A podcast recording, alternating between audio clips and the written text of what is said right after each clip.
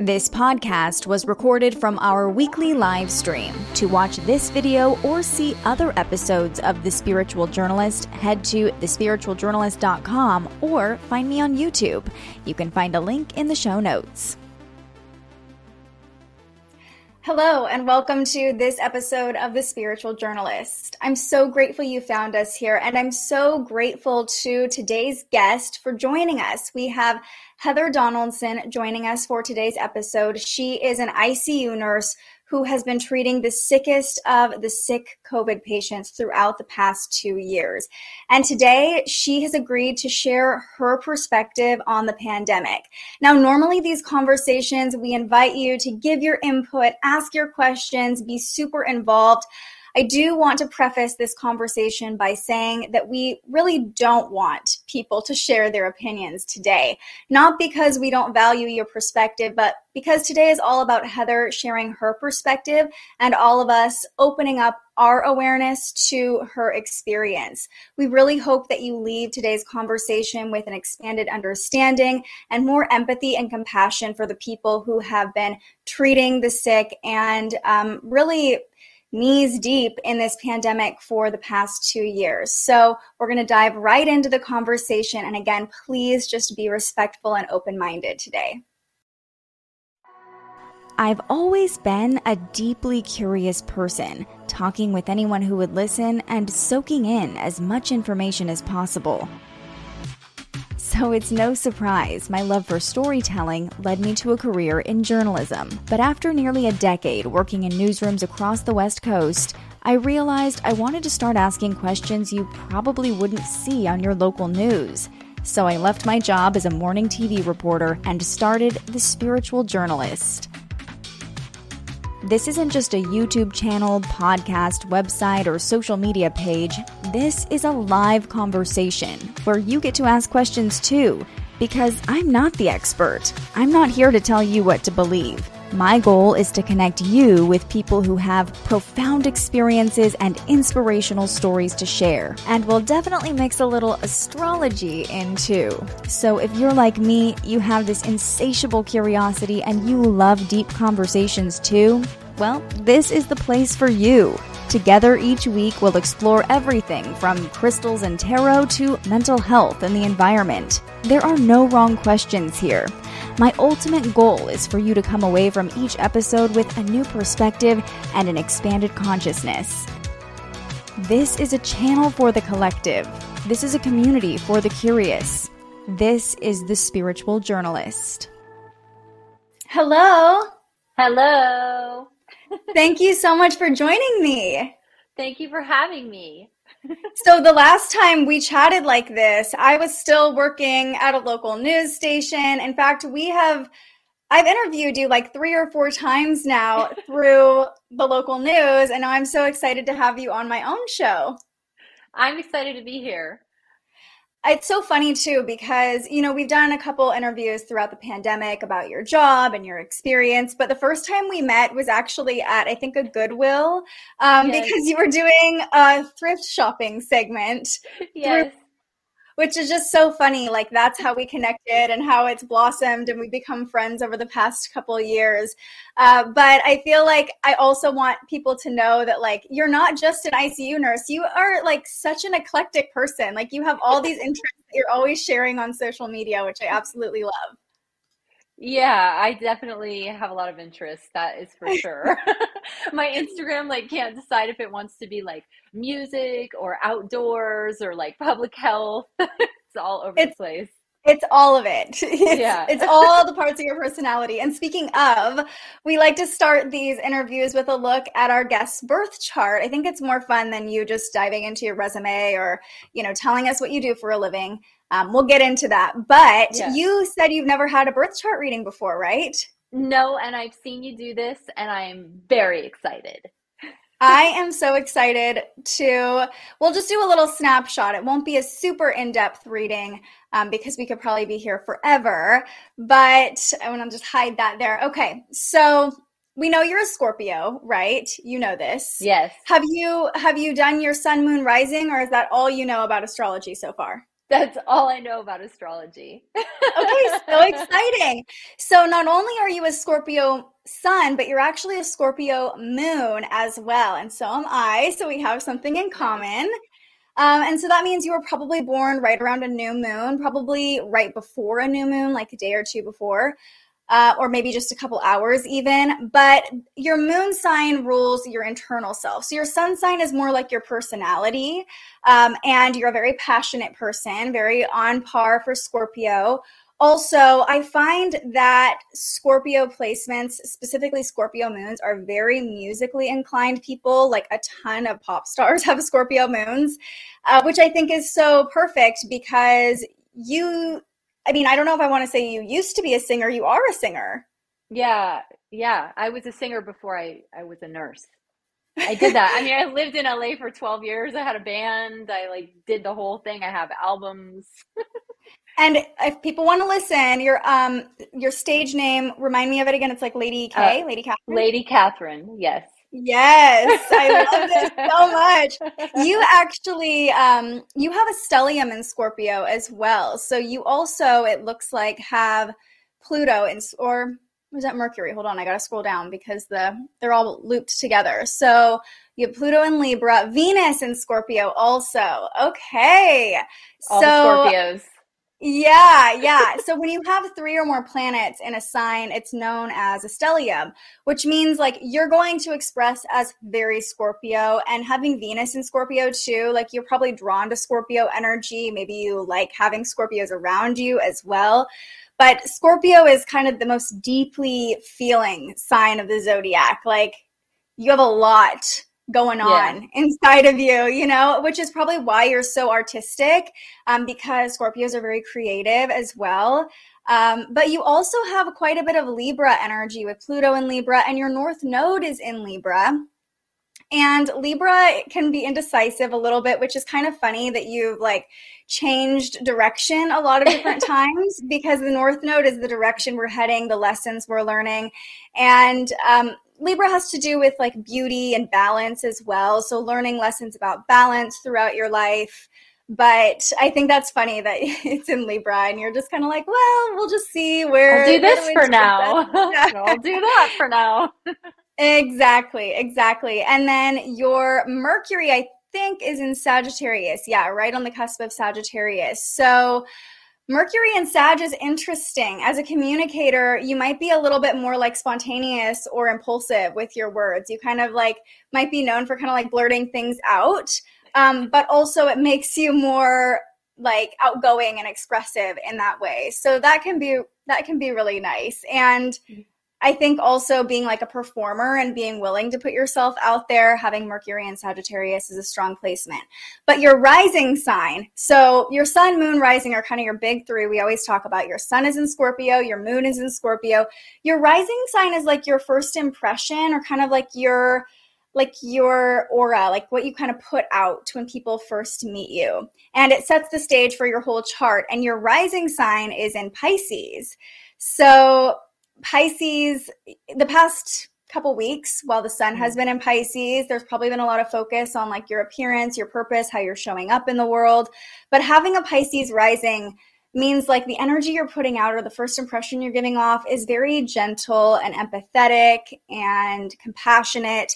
And I would say this makes you, I mean, I've never been your patient, but as a nurse having a Pisces rising, it's very healing energy too. You know, I'm not sure if you've ever heard patients like compliment you on your bedside manner, but I would imagine you have an amazing bedside manner because of your Pisces rising.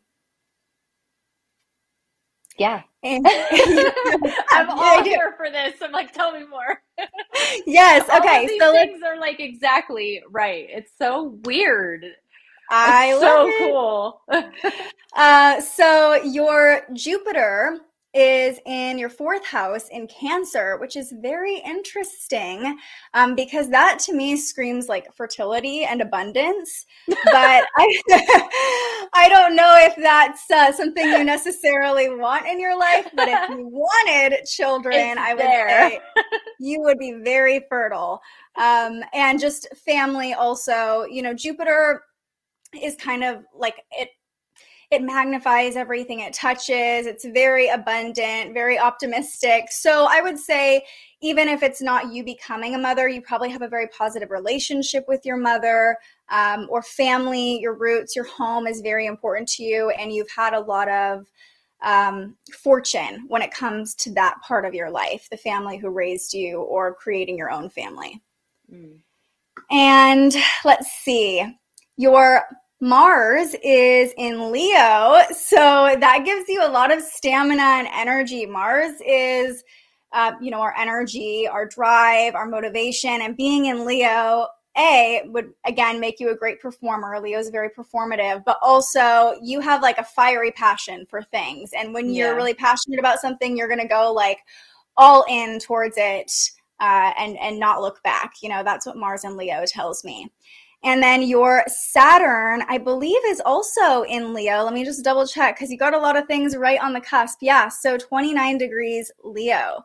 So I'm, I'm not sure if you've heard of Saturn returns, um, but we go through our Saturn return basically between like 27, 28 and 30, 31. That's how long it takes for Saturn to make a lap around the sun and come back to the same place it was when you were born.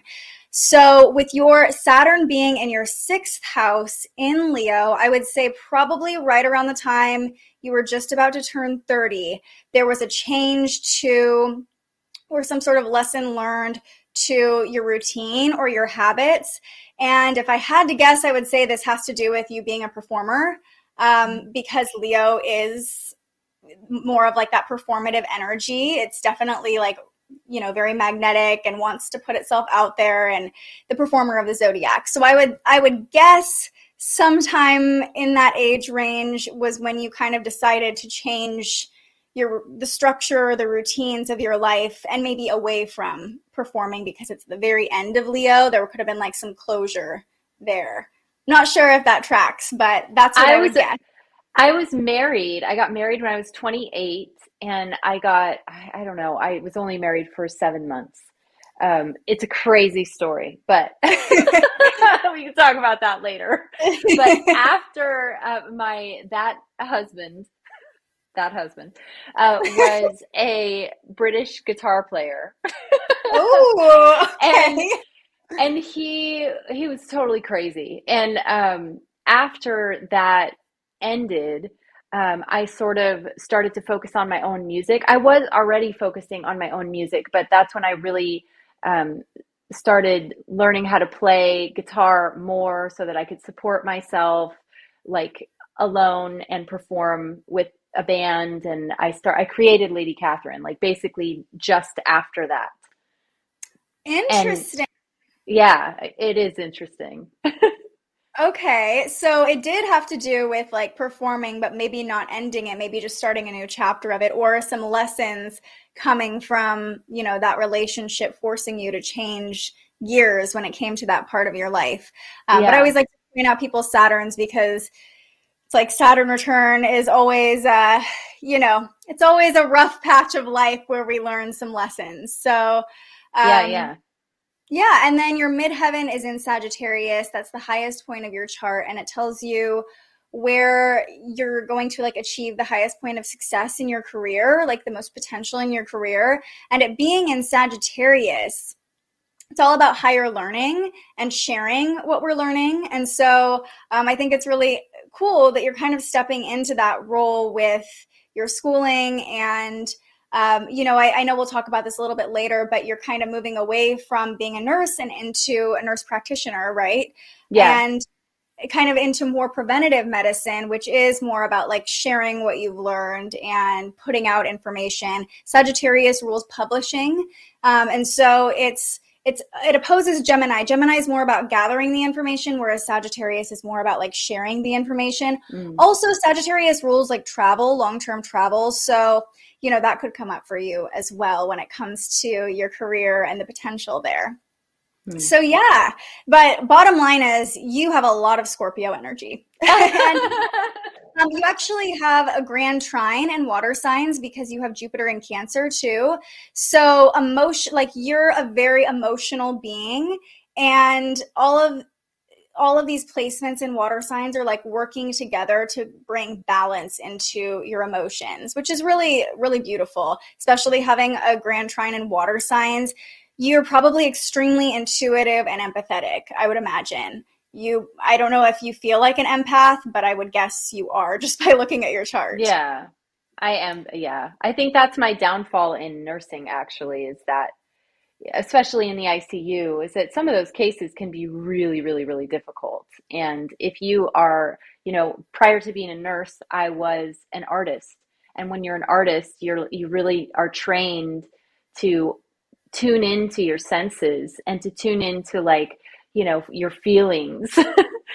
and then when you're a nurse, it's like if you're too raw, some of those situations can you can really take them home with you and they can affect you. So anyway, all very interesting.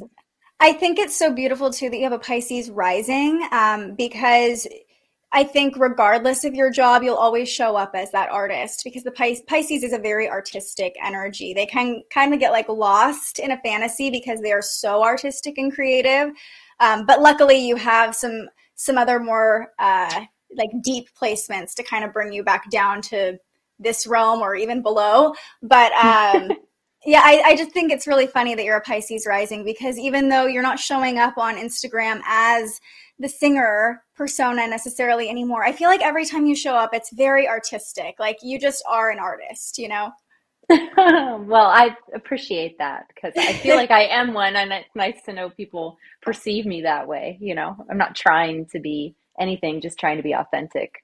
So well, it's working. So Yay. that's just a little sneak peek at your chart. I'm sure we could go way deeper, uh, but people want to hear about your experience and your story as well. So, uh, Court's watching. She's a Pisces rising too.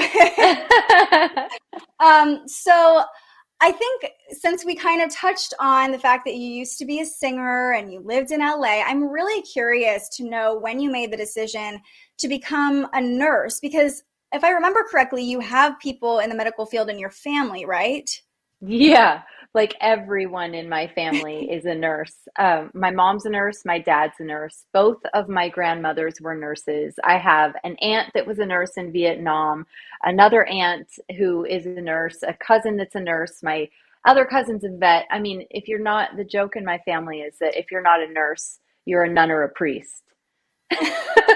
because there's lots of those in my family too. That's um, hilarious. and I was like, well, I'm not going to be a nun or a priest. No, so, Scorpio was like, absolutely not. I will not absolutely. be a nun.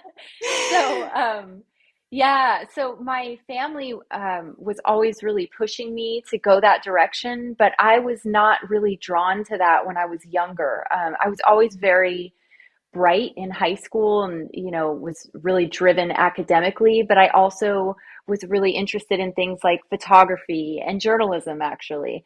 And um, yeah i was just more drawn to things that were aesthetically pleasing or creative. And i went to college sorry if i'm going you can stop me anytime if i'm going on a tangent but yeah.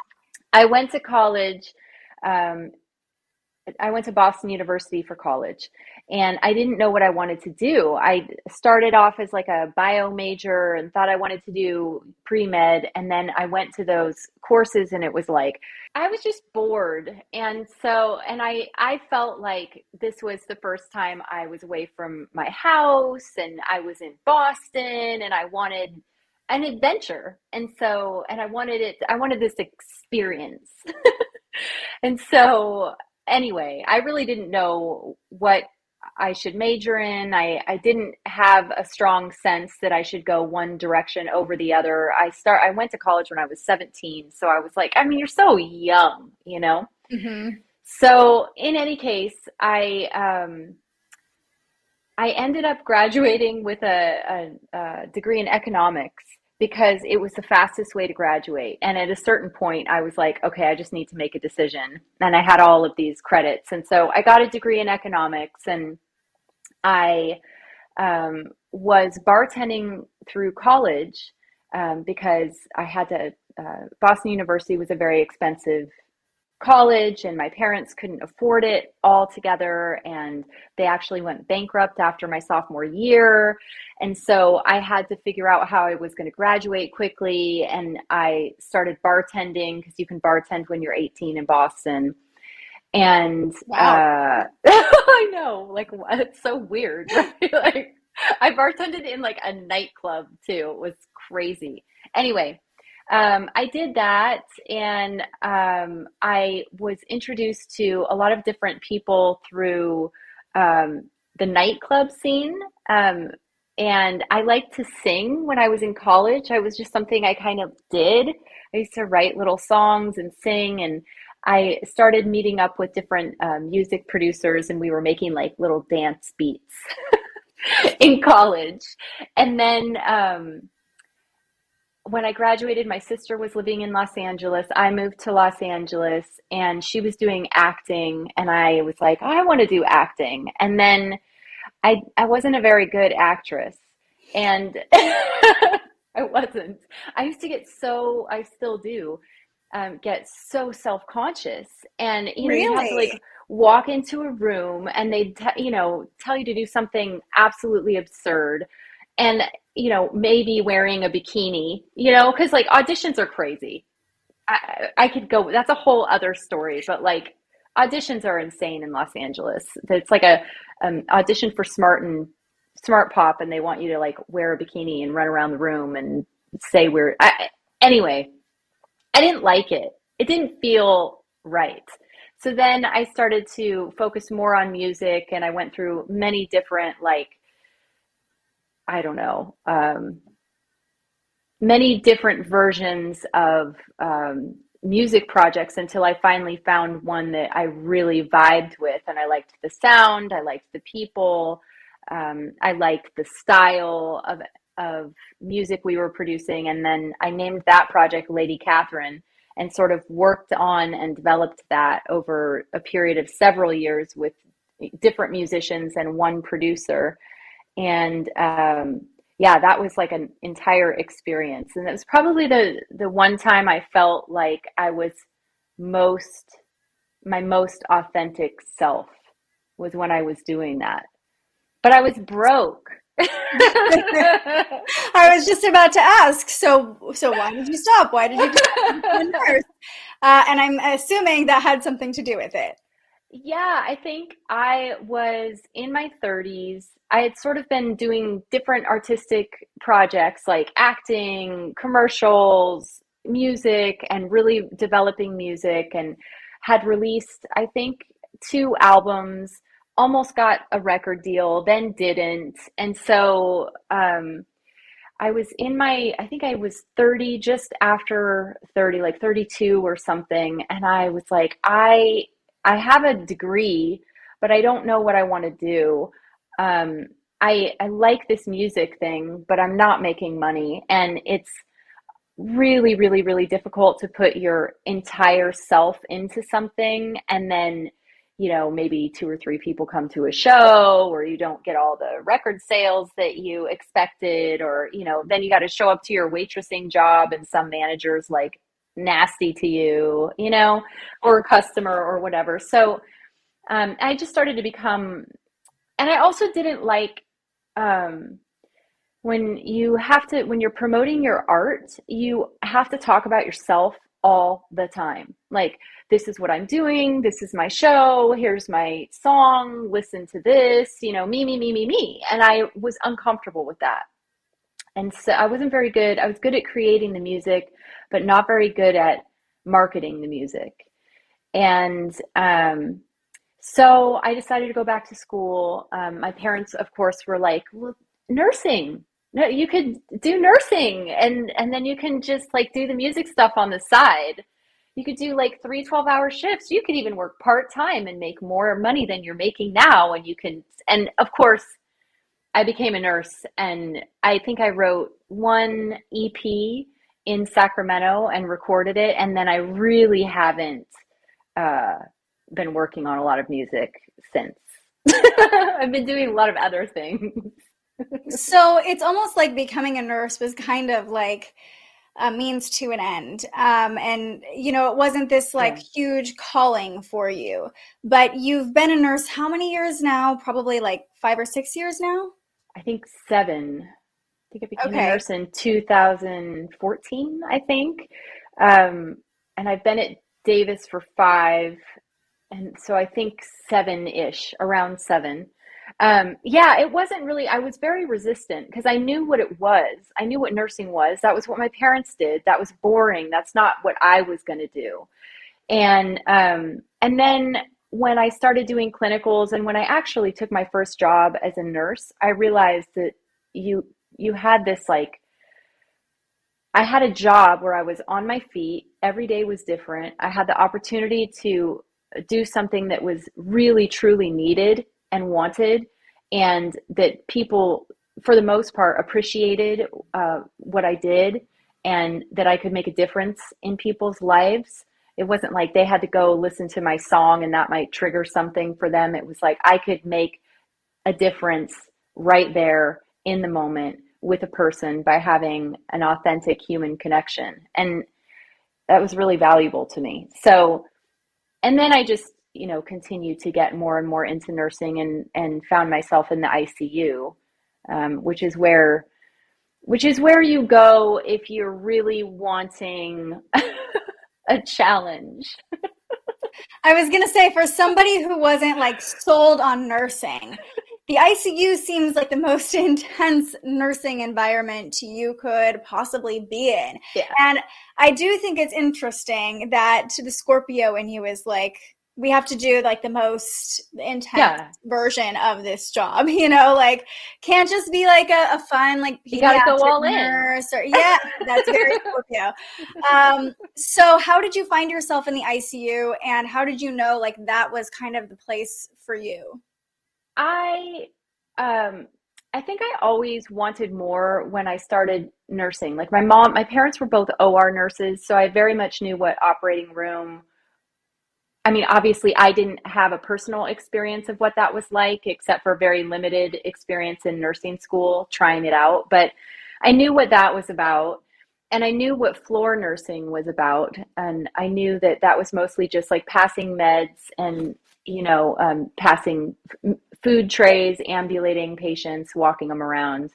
Um, but not a lot of like real medicine, not a lot of like care management. And ICU is like you have all this advanced life saving equipment and you have to understand how to use it. You're using all these different um, complex medical management um, of patients, which is also, you know, you have to understand how that works in the body. And um, you're also dealing with very unstable patients. So you have to understand the physiologic, the physiology of, um, you know, humans and how these different interventions that you're doing work in the body.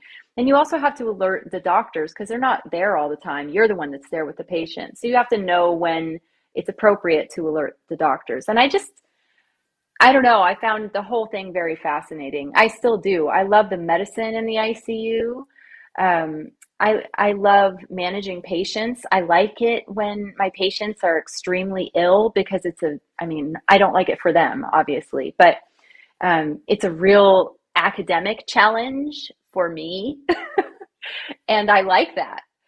So, um, but there are other parts of it that are difficult sometimes because at the end of the day, that's somebody's loved one who's in a really bad place and oftentimes um, they don't understand the interventions i mean it took me many many years and a lot of training to understand all of these things and it's and it's often a challenge to try to explain what we're doing and what that means and you know what the prognosis is and all of that so yeah, it's interesting because we touched on this in your chart. Um, Scorpio also loves research. So, mm-hmm. you know, there's probably part of you that has like this insatiable curiosity, right? Like always wanting to learn more, always wanting to go deeper. And it's also interesting mm. because Pisces, your rising sign, tends to rule medicine and hospitals. So, like you mm. literally physically showing up in hospitals makes sense. But the combination of all the water in your chart, like we talked about, makes you extremely empathetic.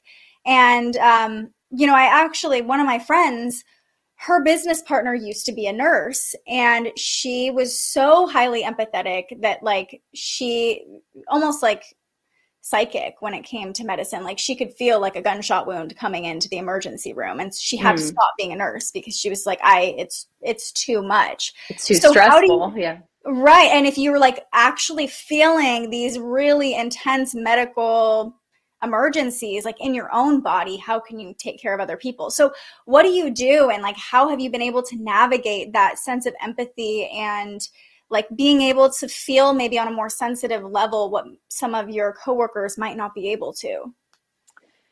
Um i mean i think i do everything i possibly can to take care of myself. I eat a healthy diet. I try to get sleep I get exercise as often as I can. I, you know, do things that get me in touch with the outdoors, like backpacking and hiking and rock climbing, because I feel like that's a really important part of being grounded and centered. And, um, you know, I just generally try to take care of myself. I also try to limit um, my exposure to, you know, people who are toxic influences in my life and, um, I try to do things that are healing for me, like, you know, give myself little home facials or, you know, we have like a bath in our garden. so I, like I take... love that.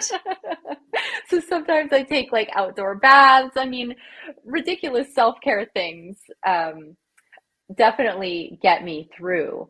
Uh, but that doesn't mean there aren't cases that don't, you know, affect me. And I also feel like it is important to show up for your patients and their families. Um, there's a thing in nursing called, or in, I guess, medicine, um, in healthcare, called compassion fatigue. And a lot of people are obviously struggling with that now because we just went through this like crazy period that sort of seems to be resolving a little bit. But, um, you know, a lot of people saw a lot of terrible things happen to a lot of people. so um, I think that was difficult for people to experience the pandemic in the hospital as it was happening, and also all the other changes that were happening in their personal lives. And that's really why I wanted to bring you on to talk about the pandemic. It's something that, you know, I think a lot of people are over it, right? Like, yeah. literally just don't want to talk about it anymore. I'm over really, it. right? Like, and it's okay to say that. It's yeah. totally, especially, I'm sure there's part of you for a long time as a nurse that was like, okay, well, I have to kind of like almost be a representative for healthcare workers yeah. and um, you know it's exhausting for a normal person i can't even imagine what it would be like when you're still going to work every day and having to like medically deal with people going through covid when you're like over all of the lifestyle changes that we've been going through you know um, yeah. so that's really why i wanted to bring you on to share your perspective because i think people are at this point where we're like, okay, we just want to be done with it. But it's like there's still a lot of healing that needs to be done for all of us. Like there's a lot that the pandemic brought up, not just medically, but emotionally yeah. and with security issues, food security, emotional security. And, um, you know, I think hearing your perspective and like understanding that there are people who can't just turn off the TV and pretend it's not happening. Mm-hmm. I think we can all have a little bit more compassion and empathy for everyone's experience. But there's something you touched on about having so much knowledge and doing so much research and you know sometimes families don't under, understand the interventions you're giving has that been something that's come up for you specifically around coronavirus? Because there's so much information, so much misinformation. So many people have such strong opinions about what's right, what's wrong, what's healthy, what's fake news, what's real news. Mm-hmm. I would imagine there's a lot of conflict around that when you're treating patients sick with this disease. Yeah, I mean, I think coronavirus definitely um, exaggerated those problems that we have in healthcare in that you have providers and caregivers who have knowledge and you have patients who often have a knowledge deficit and we're not always very good at communicating our knowledge and in order for you know a patient to trust a provider or anybody in the caregiving team um, they need to believe you. and uh, there was a lot of misinformation and false data running around that wasn't evidence based and people were you know speaking as if it were um, and it was confusing a lot of people. It continues to confuse a lot of people. Um, so yeah I, it was it was challenging. I mean i remember we would have patients in the icu who were very very very ill probably you know near death were um, paralyzed, they're on a ventilator, multiple medications to support their blood pressure. We're running continuous dialysis because their blood pressure was so low. I mean, this person would die in five minutes if they weren't hooked up to all these things, right? And people would call the ICU and say, oh, well, you should be giving them ivermectin. And we were like, when are we going to stop with this ivermectin stuff, guys? Like, it's not evidence based. It's not like we would give it if there was quality evidence that was showing that this was making a difference. But there's some small observational studies that, you know, showed some promise and it wasn't well researched. And we're giving other things that are well researched. But anyway, I mean, obviously, there's a lot of um, different opinions out there about how different disease processes should be managed. But at the end of the day, um, you need to be able to trust your provider and trust that we are practicing evidence based medicine in this country and that um, if your provider isn't practicing evidence based medicine, then they might be um, negatively impacting you. And I think this is a great opportunity to talk about science and evidence, right? Mm-hmm. Because there has also been this huge wave in the past year specifically of like trust science, which I'm all for science. I mean, we all learn science. Like, there's a reason we use science in every part of our lives. Yeah. But I think it's really interesting because science is like an op- it's observational, right? It's like you have to do yeah. study to trust science. Yeah. And so I feel like with everything um, during this pandemic, I mean, politically, scientifically, there's been so much division. It's so divisive, and people are kind of in these like camps now, or it's yes. created so much division. But how do you view science and the importance of science when it comes to like research and evidence and how people have been just like using it almost politically like science is some like political platform well, I think in um, in the context of coronavirus, it is an evolving process, right? It's a very new virus, so we're collecting information and it's changing as we go. And so I think that that is confusing for the public because they're like, "No, you said this initially and now we're doing it this way." But what about, you know, so I think people have to understand that as we collect more data and we get better data, we implement the better data. So, and that's with anything that happens. Um, I think uh, it's been, I've, so I've been in school for the last three years to be a nurse practitioner, which is um, basically a primary care provider. So that's who you would go to as your, uh, you know, your, your doctor. If you wanted I don't know anything. If you if you had a cold or you need to be referred because you felt like you hurt your knee or anyway, um, so I have to be able to interpret all of the different uh, medical information that's out there and get you where you need to go. And I need to be able to interpret your symptoms and assess you and you know look at your lab studies and be able to say definitively yes this these are the conditions that you have and this is how you treat them and how i get to that conclusion is driven by evidence-based research feel like you're that frozen again. Oh, there you are. okay. I'm just I'm just listening. I'm taking it all in. Um, okay. But yeah, I I just think it's so interesting, like how we've how science has evolved to this. I mean, everything has been so politically charged, and I do feel like we're kind of coming away from that, and thing the dust is kind of settling. But mm-hmm. then I have to ask you, you know, when you see like just a couple weeks ago, like China shutting down again do you have for me i mean i almost had this like trauma response of like no you know like no no no no that's not happening like i can't handle that yeah. you know? So as someone who like is literally dealing with this i don't have to go to work and deal with it anymore at least. Um what when you see new information like that come out do you get a little bit like nervous or scared or do you kind of have those responses too? You know it's very interesting because i don't get nervous anymore about any of it and i i don't know why that is i don't know if that's because i'm vaccinated and i just feel like you know okay this is less of a risk for me now or I don't, or because I had COVID and I'm like, oh, well, I had it. I didn't get all of these horrible, terrible things. So maybe I'll be okay if I have it again. Um, and also, our numbers are down in the hospital, like way, way down. So um, for me, I try to take all the information that's coming in around me and especially look in my immediate community and try to see like okay, are things starting to escalate again? Are they going down? And right now, we're definitely on a downtrend. It's possible there could be a new variant.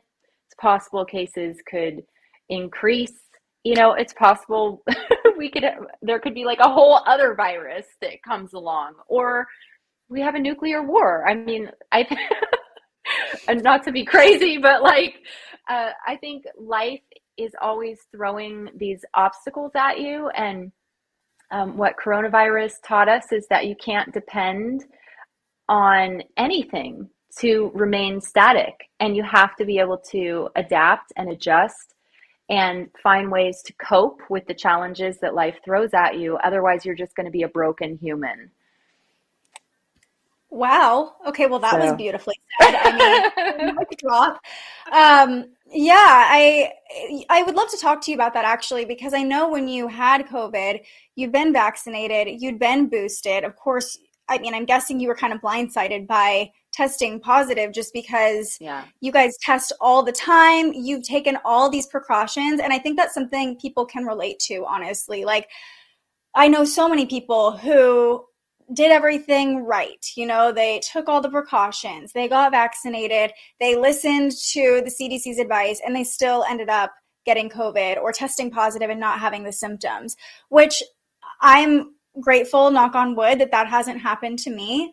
Um, but I can imagine it would be extremely frustrating because, like, you know, it is uncertain and you're trying to adapt and you feel like like you did everything right and then you know, you still have to deal with something you thought you wouldn't have to deal with. So, what was that like for you? I know I remember watching your stories at the very beginning, and I saw that Scorpio come out. You were like pissed. You were I pissed. Was mad. I was, I was very mad.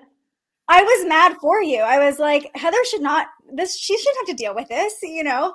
I was mad for like so many different reasons, and at the end of the day, it's like, why? Why was I even mad? I mean because this thing at, at that point, so it was the Omicron variant and it was everywhere. Like it was very clear that this thing was like going through the population like mad and it was gonna get everyone and except for you apparently and my husband. and, and your husband is um, a healthcare worker also, right? He's a respiratory therapist. Yeah. Like yeah. he like literally sees all the COVID patients. But um yeah, so I um I was at, I think we went out to dinner. Justin and I went out to dinner, and I had um, a work like skills day.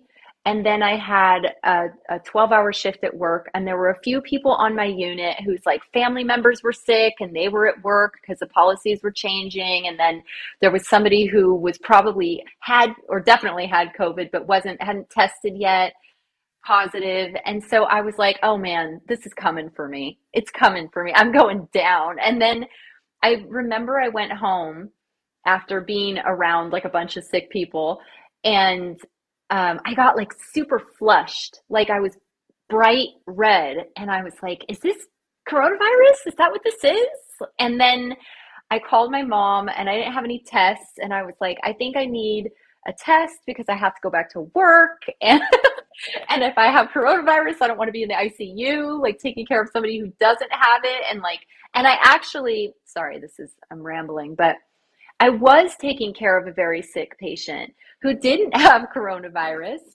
And I was concerned that I may have given it to him.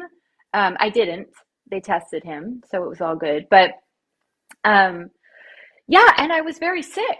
I was very, very sick. I mean, it wasn't like I didn't have any respiratory symptoms, but I had a really serious flu. I was extremely fatigued. I was like sweating, like, you know, soaking wet. It was a bad flu. And I could see how that could go wrong for some people. yeah. And also, I've also been sort of battling, um, for what it's worth, um, my my labs have been uh, have shown that I have a low white count and a low neutrophil count, and this has been over the course of the last three or actually five years. And so that's something called um, neutropenia, and I have a suppressed like that's you know based on textbook analysis. I have a suppressed immune system, and so I was concerned that it might affect me um, poorly and I've obviously taken care of a lot of patients who, you know, have been, have suffered really terrible symptoms. And sometimes those symptoms don't present themselves until like day 10. And so I was nervous. I was nervous.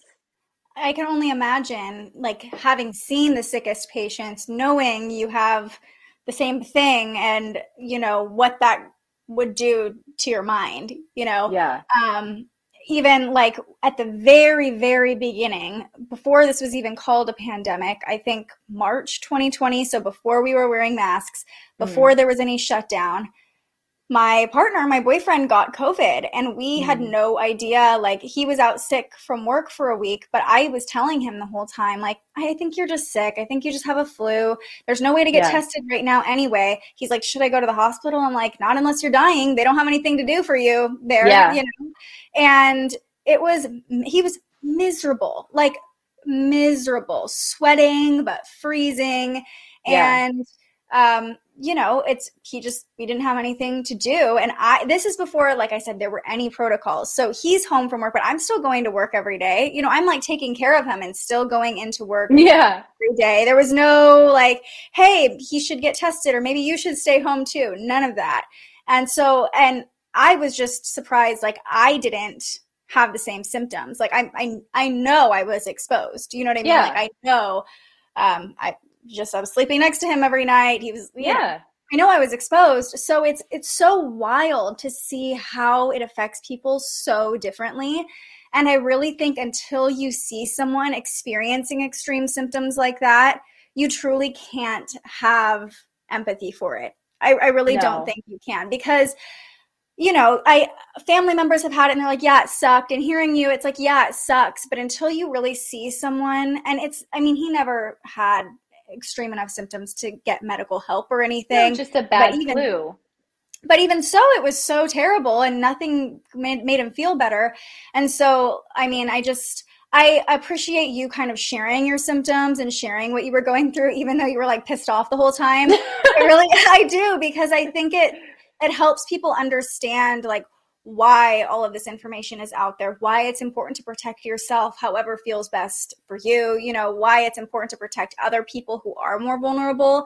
Um, and I think it's been a huge wake up call to people about their own immune systems. Like it really is kind of like a how how secure is my own immune system against fighting not just this disease but every disease. You know, I think people have really woken up to that. So, have you noticed that as well? Like people just viewing their health differently over the past couple years?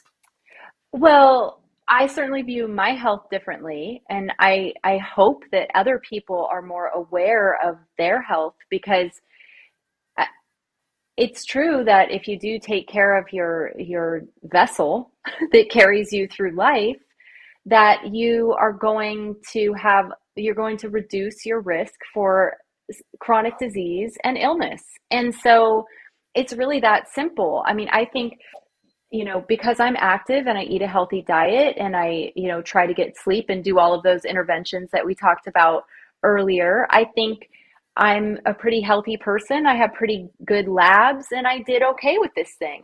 Um, the patients that I see, for the most part, that do really poorly are not are typically not as healthy as I am. There are some exceptions, however, um, but yeah, I think I think taking care of your body and your mind and your spirit are essential to your overall health and well-being. Absolutely.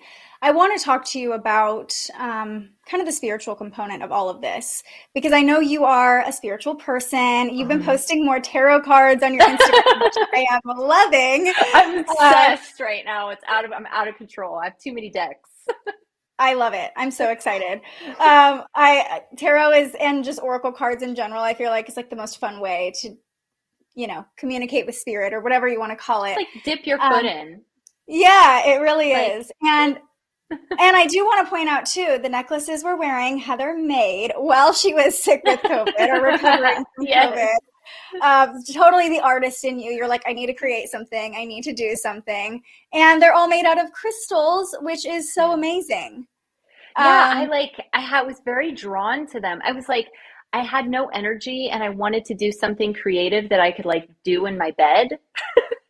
and I ordered a bunch of beads, and I don't know why. I was just very drawn to stones. And I am in in general. I like to rock climb, I like to backpack, I like to have like earth. I like to garden. I like the earth around me.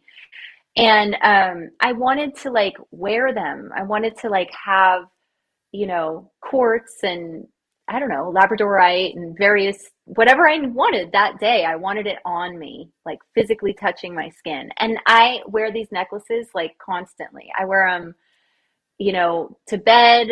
I don't take them off. I just like put one on and then I leave it until I decide that I want a different one. Before we started uh, this live stream, I was telling Heather, like, I love crystals. I, I have them all around me all the time, hmm. but wearing them is different because I notice with necklaces, especially like if I'm feeling something intense and I put a crystal necklace on, my whole like vibe changes. You know, like I can literally yeah. feel it in my field or in my aura, like it's kind of regulating.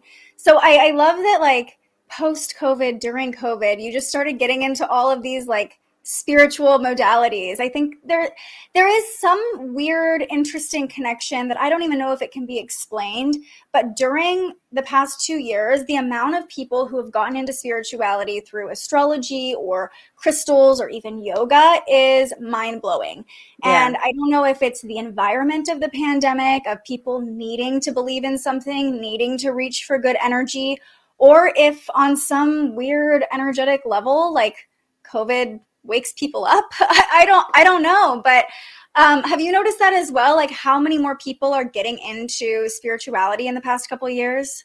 Well, I think that uh, you know we all had to go into our homes, and so just prior to the pandemic, I think we were in this like raging social media like overstimulation from external from the external world, like not coming from, not centered, just like just receiving data constantly, right? Like little snippets of data.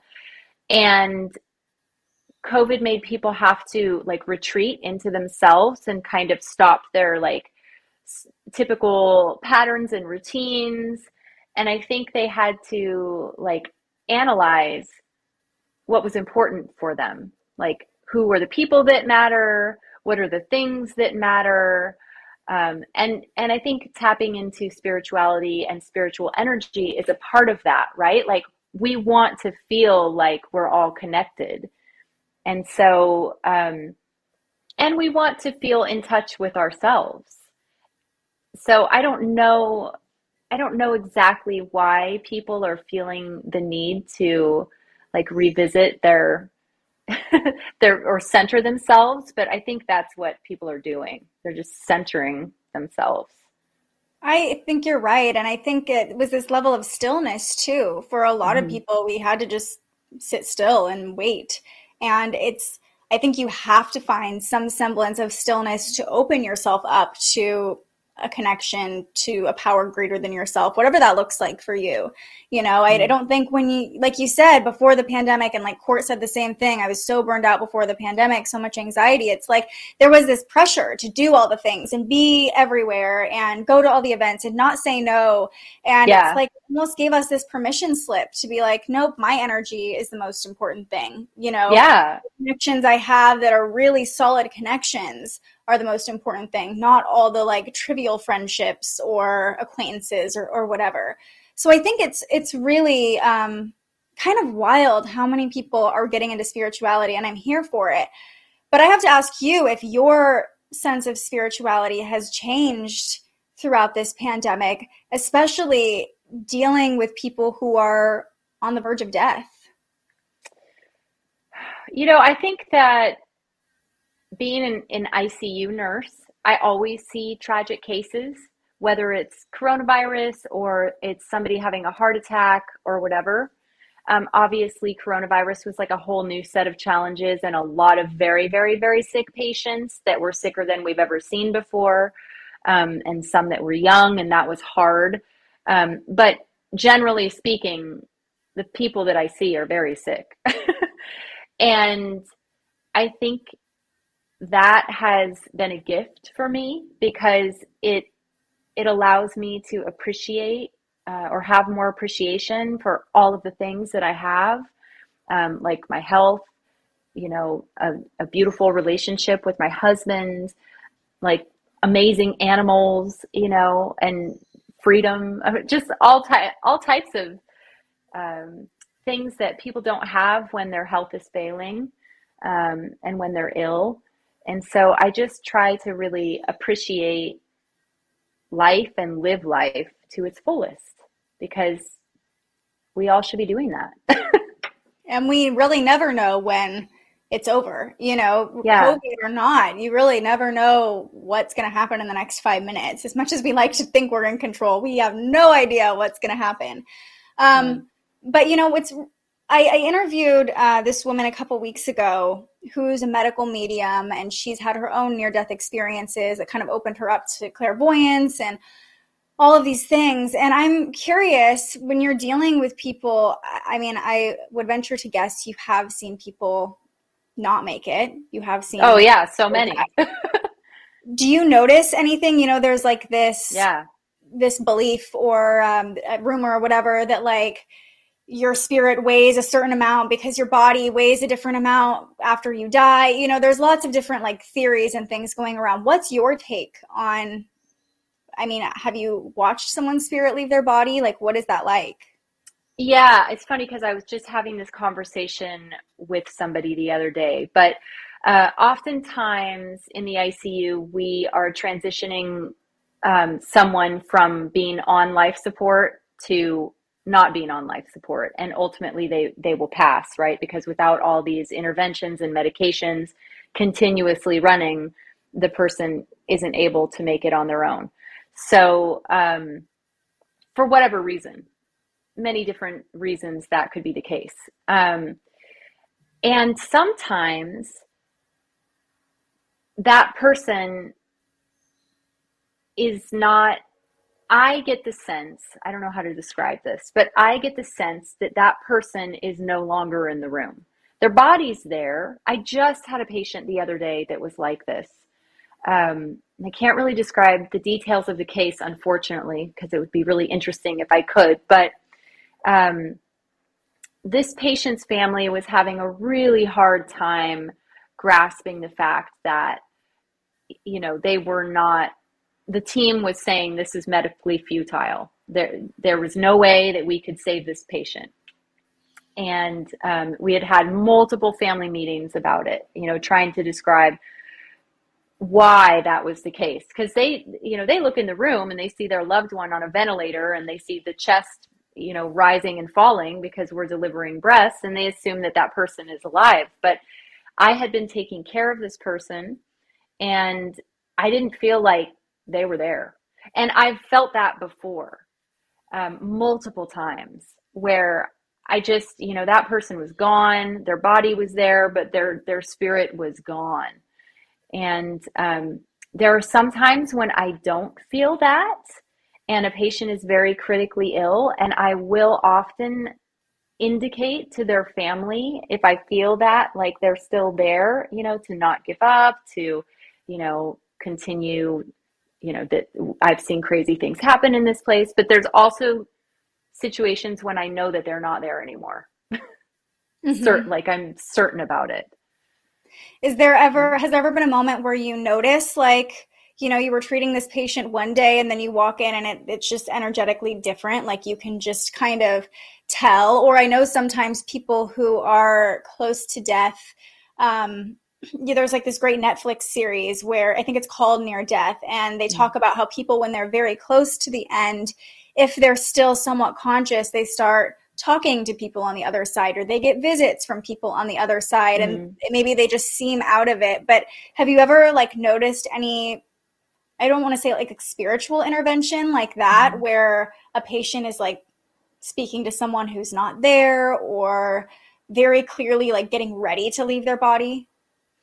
Um, yeah, I mean, I I literally have watched people. Um, so part of being an ICU nurse during withdrawal of care is delivering them medications that help them not suffer um, when they're actively dying and because sometimes obviously there you remove life support and people don't pass immediately right like it could take hours it could take days in some cases and so you don't want that person to be suffering for a prolonged period of time. So we give them medications that help with pain and secretions and stuff like that.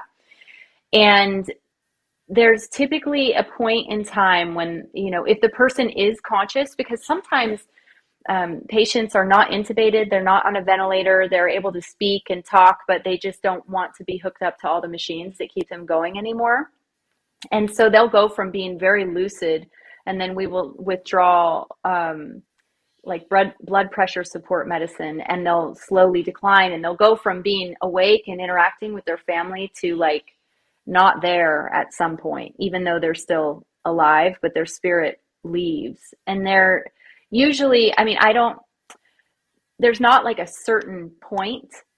It's more fluid, but there is a transition that definitely happens from, you know, a spirit being present to a spirit not being present. And I don't really know. I'm not an expert. I don't know how to describe it, but there's a difference there's a difference in the end. there's an energy shift and I, I, don't think anyone can really be more of an expert honestly other than people who maybe have like the ability to speak to people on the other side or um, communicate with people on the other side but you are someone who has this experience that 99.9% of people don't have of helping mm. people in a sense cross over you know helping mm-hmm. people leave their bodies leave this reality behind. Um, how has that changed your relationship with death?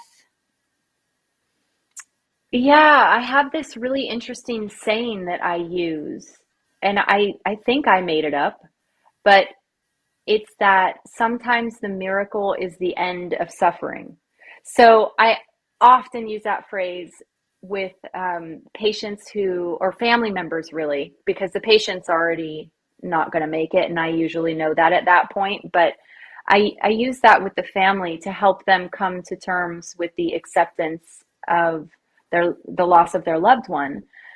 Um, i have watched a lot of families lose their loved ones and typically the decision to withdraw care is the most difficult time once we withdraw care and they see that the process is peaceful and they understand that their loved one won't suffer anymore, um, there's usually uh, the healing can begin.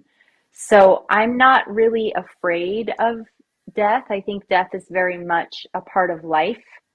Um, but I don't know what happens next. I don't think any of us do until we get there. You know, that's yeah. great mystery. Where do we go?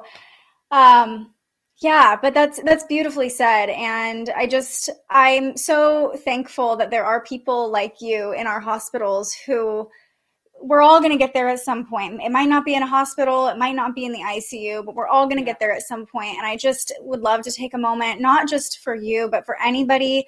You know, I have friends who are firefighters and they're dealing with the same thing a lot of the time, going out to accidents and things like that, where you're with people at their very last moments. And mm. I think at the beginning of COVID and the pandemic, we were all so like, we have to support our healthcare workers and, you know, they're angels and all these things.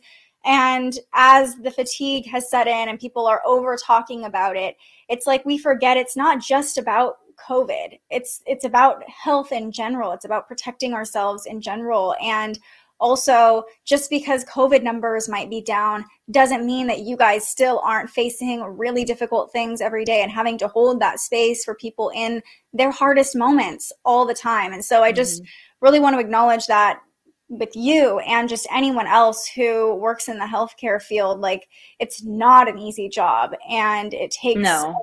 A strong person to be able to go back to that every day. Like I said, there's uh, a friend of a friend who had to stop being a nurse because she like energetically could not handle the the trauma coming in. So um, yeah, I just I really want to acknowledge that not just for you but for everybody who has who has continued to show up to work. Have you seen people leaving the medical industry? Like I know for me in the news industry, everyone and their mother is leaving the news industry after the pandemic um, for a lot of different reasons, not yeah. pandemic. But it's like the past two years have been this like boiling point that have not just with certain industries, but the great resignation, people leaving their jobs, people realizing what's really important to them. Has that happened in the medical field as well? Oh, completely. There are, I, I would say, um, I work in an ICU that's right next to another ICU. And the staff on both of our units is like half different on both of those units. There's been a lot of changes. Not, I don't personally know anybody that I work with that has completely left nursing, but they've certainly left the ICU. Um, it's a hard job. It's a really hard job, but it's also a really great job. So if there's, you know, I think, I think the pandemic sort of just made everybody look at their value system and what really mattered to them. And if there was anything in their life that they were doing that didn't match up with their value system or they were looking for a change, that was the moment they decided to integrate it. You know, it's like, mm-hmm. here's your opportunity. Life's short. Let's so let's true. Do you? it's so true. I mean, here I am. You know, the last yeah. time we did I was in a completely different place in my life. Yeah. Um, but yeah, so much has changed. Are you hopeful now that we're kind of coming out of this? And like you said, cases are down in your hospital. You're not seeing as many people coming in with COVID. Are you hopeful that we're going to be able to kind of maybe not completely close the door, but put this behind us? Yeah, I mean, I think we're we're at that place right now. Our cases in the hospital are are you know very low. They're the lowest they've ever been um, which is promising. Things can change, but hopefully we have better ways to adapt. You know, everybody has their masks ready to go. yeah, a whole drawer full of them, seriously, just in case. Um, I have so many in this top drawer of my dresser, and I'm like, what do I do with these right now? Right. Um, I don't think the healthcare industry is ever going to be the same, um, or industry, whatever. I don't, I don't know if it's an industry, but I don't think it's ever going to be the same. I don't think we're going to be taking masks off there anytime soon, um, which is a change. You know, we used to go to work with our hair down and you know, no mask and treating patients, and that's not happening now. But you know, um, I am hopeful that this chapter is closing, um, I do think that we should take this opportunity to revisit our our health as a nation um, because we have some really really bad habits, um, especially in the form of diet and exercise. Um, it probably isn't being helped by this, you know, uh, social media culture where everybody's glued to a computer but I think we need to um, stop focusing and relying on doctors and medicine to save us and start focusing on what how we can take responsibility for our own health. And that will really prevent you know you from getting a whole host of conditions. Right it's not just covid we all have to worry no. about you know there's the flu every year but even more so like there's, there's so many things I don't like cardiac disease. I mean, like heart disease is like the number one killer. Diabetes is raging. Like there's cancer still exists. You know, there's um, high, you know, high cholesterol levels. Uh, people are dying of heart attacks all of the time, and you know they don't even know that they have any type of issues until they have a heart attack, and then it severely um, affects their quality of life. So everybody's going to going to encounter a healthcare problem or need at some point in their in their life um, and hopefully you're living a lifestyle that is is health forward or promotes your own health and and you're not doing yourself a disservice by putting foods and substances in your body that are going to destroy it because you know certainly that causes lots of problems Right. It's like more of a culture problem than a COVID mm-hmm. problem, I think, when it comes to the overall picture of health. Um, you know. I was raised in the fast food generation and like it has taken a lot of work and continues to be a lot of work for me to break a lot of the habits that were just kind of fed down through the system of like not knowing what was in our food and just convenience culture and all these things. And you know that's a whole topic for another day. But i know yeah. you are going into more of preventative medicine and you're about to be or have you graduated? You're on the verge of being a nurse practitioner now right? Yeah i graduate in may. I graduate may 21st i'm not counting. Not counting so what all. what then? You won't be working in an icu anymore. Yeah i don't know. Everybody's asking me this question right now but um the degree that I'm getting is family nurse practitioner, so that I'm trained to be a primary care provider throughout the lifespan, like birth to death, essentially. Um, I the schooling for that looks like you know you do adult clinic, you do um, uh, OB, and you do pediatrics. So I've been doing those things um, for the last three years, and you get a certain number of clinical hours, and you study all the diseases and the pharmacotherapy and you know all of the things, things. again again and um, then i have to sit for my boards and then i get my family nurse practitioner license and basically that enables me to prescribe and manage care um, so yeah i there are a lot of things i can do with that um, the emphasis of my degree is primary care so that's like you know your neighborhood provider.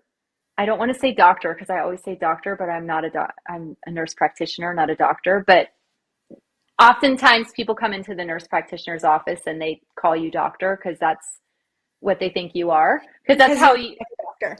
you're doing the things that a doctor has historically done, right, in primary care. So in any case, that's my degree. Um, but you can also work in acute care with that degree. Um, you can work on different teams in the hospital, um, like the surgery team or, you know, uh, the neuro critical care team or the bone marrow transplant team or the emergency room or so I don't know what I'm going to do. The I think I will have some options. the possibilities I, are endless. The world is my oyster. right. Well, with your resume too, it's like yeah. I feel like you're kind of qualified to work in any department. I could do really. Botox. I can do. I mean, like literally anything. Like I can literally do anything. well, let me know if you just become like a regular old nurse practitioner because I want to come to you. I don't have a primary care doctor that I'm like super into. About. So yeah, I would love to come to someone who I like. I'm like, okay, we get along. I trust you. You know. Yeah. It, and how important do you think having a relationship like that with a primary care physician is? Because I feel like everybody's always telling me, like, you need to find your primary care physician. And I've just never found one that I'm like super stoked about. Yeah, I think that you don't, I think that I just wrote a paper on this. so um, I think that the most important um, part of a primary care and patient relationship is the communication factor because we always talk about in primary care medicine how getting a good history from your patient is the most important piece of information right? Like what were you doing? What are your symptoms? When did this start? What are you you know doing to treat these at home? And that sort of helps us in the setting of all of this uh, these other diagnostic tests that we're doing create this like a whole picture. So obviously the information that you're telling your provider is very important and you need to be comfortable enough to tell your provider that information. And so, honest. yeah. and honest right? Because i don't care what drugs you do. I just want to know what drugs you do so i can develop my plan of care right? Or whatever. That's just a one example. Or what foods you eat or whatever. I just want to help you get to your healthiest version of yourself with your values. So it's not really my job as a provider to tell you what to do, but to formulate a plan that works with your set of circumstances. So it's very important to to find a provider that you can communicate with and that you feel comfortable with because they're going to be looking at all of your parts, you know, and like all of your labs and they're going to know you better than any other person and if you're not comfortable with them, you're probably not getting the best care. Yeah, such good advice. Okay, so I mean, we've talked about everything in this in this conversation. I love it. Is there anything else you feel like people need to know about the pandemic, where we're at, or just your experience in general? Oh gosh. Um I would say right now I think we're I think things are on the mend. I think we're getting better. If things don't change, if they continue to go the direction that we're going, I think everybody should just take a breath and, you know, start healing themselves. I think now we are on a different path, and that path is let's let's fix all the damage that was done over the last two years. Let's do whatever we need to do as human beings to reach out to each other and to, you know, work on ourselves to be the best versions of ourselves and be the best versions for our communities that we can be.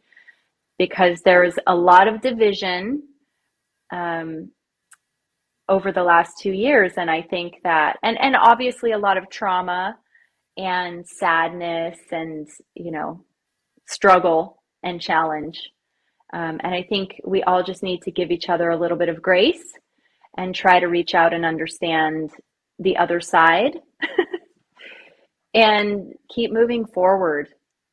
Mm-hmm. And that's really why I brought you on because I feel like we are at this place of healing. And I mean, pointing fingers, blaming th- anybody for what has happened, how it happened, what could have gone better, what could have been done differently isn't going to get us anywhere now. You know, it's, right. the past is in the past. There's nothing we can do. And there has been so much collective trauma that we've all experienced. Mm-hmm. Really, the only way to heal that is to build trust with other people again, to build trust with ourselves again, to build trust with our government again, whatever that looks like. You know what I mean? Yeah. Like, yeah. Other worms. Um, but yeah, I, I really do feel like we're the focus is on healing now. And I hope that people take that to heart and and take on that assignment because it's not an easy thing to do to heal. So, and I think to take responsibility for my sister has this saying take responsibility for the condition that you're in. So instead of because you can always point the finger in the opposite direction or away from you, right? That's easy. We all like to do that. But no matter what the challenge is, if you're always asking yourself, how can I take responsibility for this problem? How can I take responsibility for, you know, my part of the solution? Then, you know, you're not pointing fingers and you can actually do something about whatever challenge you're facing. You can't change someone else, but you can certainly, you know, work on yourself.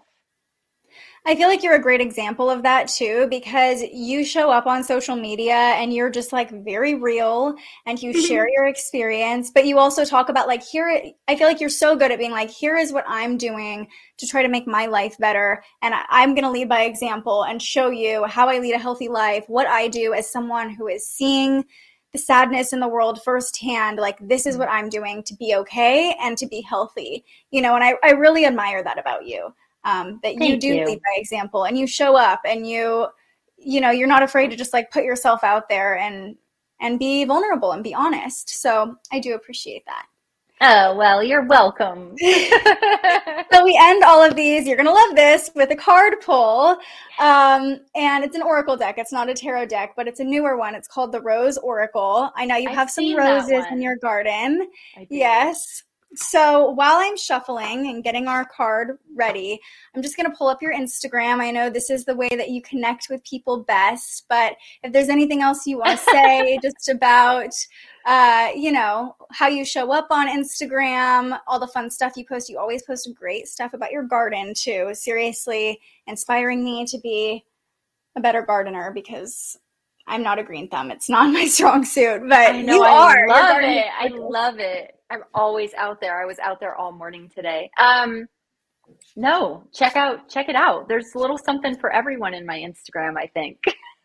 There really is. Like we talked about at the beginning, you're just like, this is what I feel like. This is the identity I'm going to be today, and this is the identity I'm going to be tomorrow. And it's just, I think when we first met, I was doing all that stuff for Goodwill, like trying to get people to avoid fast fashion and whatever. Um, I was doing those events. What was my point? Oh, what was my point? I don't know. I forgot. But oh, I had a lot of my Instagram was very like curated. Like it was all these like really fancy, like glamorous pictures of me in these like cool thrifted outfits, right? And now. I'm just like, uh, I'm in school. I'm tired. I'll post this tarot card picture. you know? I also have to say, I, somebody else commented this too, but when you posted this picture, That's my was like- husband and I. I know, I'm like, that straight up looks like an illustration of you and your husband. Doesn't it? It's so funny. I picked that. It was like I did like a I like to do I don't know if you do past, present, future. I have, yeah. But like so I like to do past, present, future. So I did that for myself and then there was a card that like flipped over on accident and that like that was it. And I'm, and I'm not this is kind of a new deck for me.